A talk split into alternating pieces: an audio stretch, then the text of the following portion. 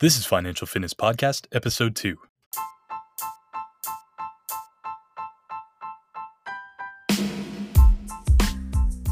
Hello, and welcome to another episode of Financial Fitness Podcast. Today, we are going to be talking about the FIRE movement and how you can probably retire a little earlier than you may think.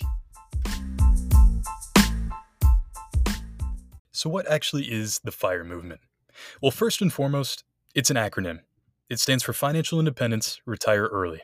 Before we dive too deep into this, let's break down both of those subjects. What is financial independence? Well, financial independence is when your assets, whether it be real estate, stocks, or business you own, provide enough income to cover your liabilities completely. Now, this is a heck of a lot easier said than done.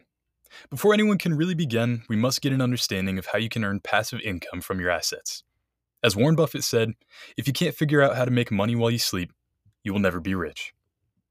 So, first up, we have dividend paying stocks. Some of you might be asking, what is a stock? Well, when you buy a stock, you have partial ownership in that company. It's a pretty incredible thing.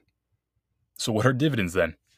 Well, dividends are what a company pays to its shareholders from the company's profits. Dividends can be paid to shareholders monthly, quarterly, or sometimes annually.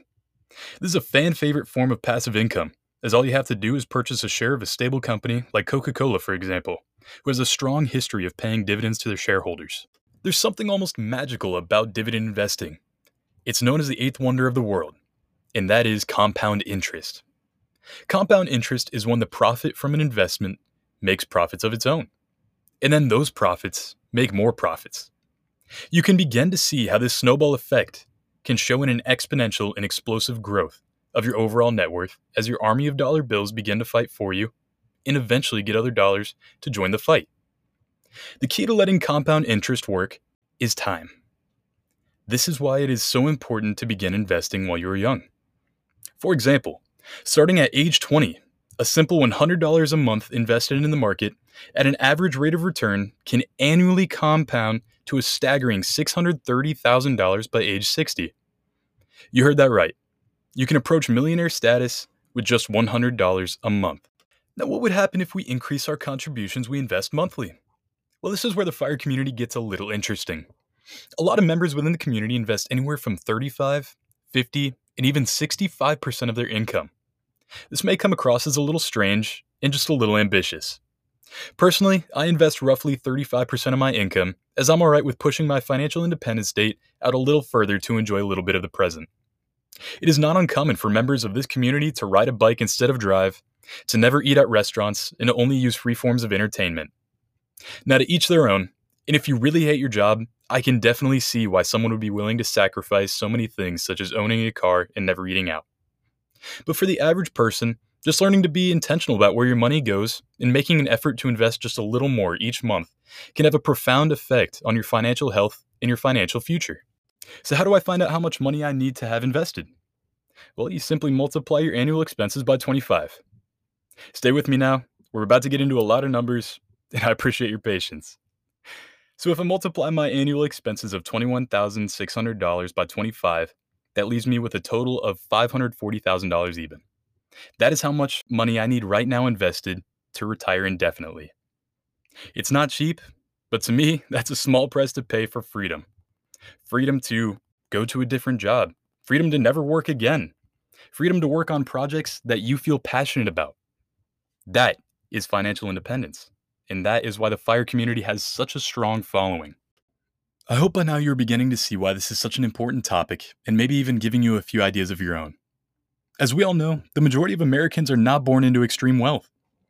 But it is definitely not impossible to reach a level of wealth to be free or at least subsidize your income so you can work at a part time job you enjoy more. Or maybe start that business venture. And even just worry a little less about your bills. This topic specifically is what got me so excited and interested in learning about how money works. Because for me, all I care about is my freedom and the ability to do with my time as I see fit. An important point that should be made is knowing your why. Your why is what you will be deciding to do with your free time once you reach financial independence. This needs to be a strong reason, Otherwise, you may not stay consistent with it. It's a road of sacrifice and a lot of discipline, but the reward is invaluable. For me, I would like to own a couple hundred acres of land that my family could use, and hopefully, that my future children can form fond memories on. This mental image is what I use whenever financial temptation comes my way. Or when I'm asking myself why I invest such a large portion of my income when I could be having fun right now. I challenge you to really sit down and think about what you would do if you didn't have to go to your current job. What would you do if money wasn't exactly a barrier anymore? What projects would you pursue? What business would you start? Who do you want to spend your time with?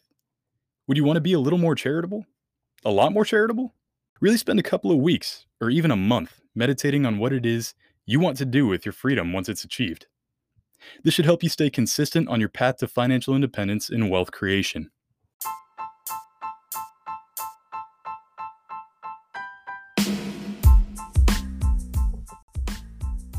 And that concludes the second episode of Financial Fitness Podcast.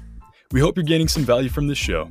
If you are, please leave a review and share this podcast with a friend that may need some financial fitness in their life. We'll see you in the next episode.